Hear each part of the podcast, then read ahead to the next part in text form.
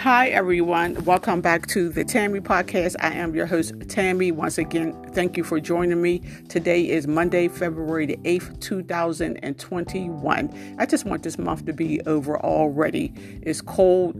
I know it's a short month. We got a couple weeks left in this month. Hurry up, February. Just get out the way and so we can welcome March. And I hope March don't come in like a lion. Okay, but in this episode, I'm talking about a woman, a, a, a, young lady from Louisiana. She went viral last week because she put Gorilla Glue in place of actual hairspray into her hair and she ended up in the hospital. Now, I'm thinking, like, how does a person accidentally put Gorilla Glue in their hair? Did she not read the bottle? And because I know they have the Gorilla Snot but you have to read people, you have to pay attention, or unless you're under the influence of some alcohol or drugs. And I'm not saying it's the case with this young lady, but how do you put Gorilla Glue in your hair? You have to use the good common sense that God gave us. So she ended up in the hospital.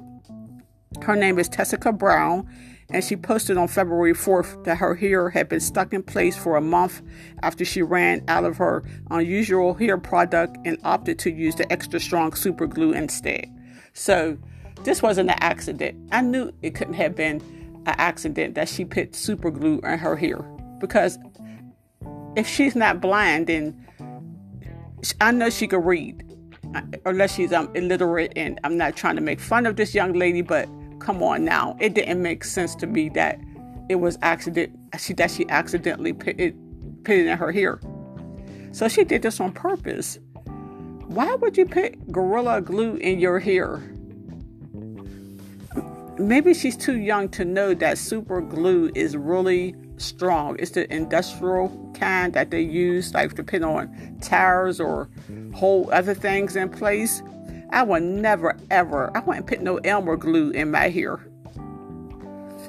Come on, um, oh my God. And, and, and I know it looked just so painful. It was like really plastered down onto her scalp. She ended up having to get all her hair shaved off.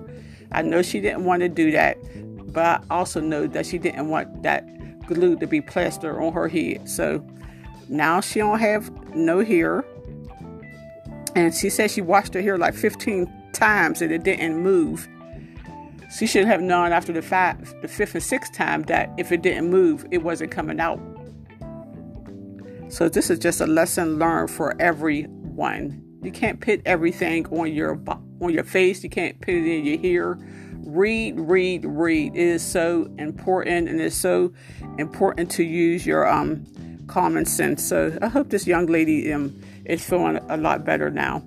Okay, everyone. Um, thank you for listening to the Tammy podcast, and please come back and listen again.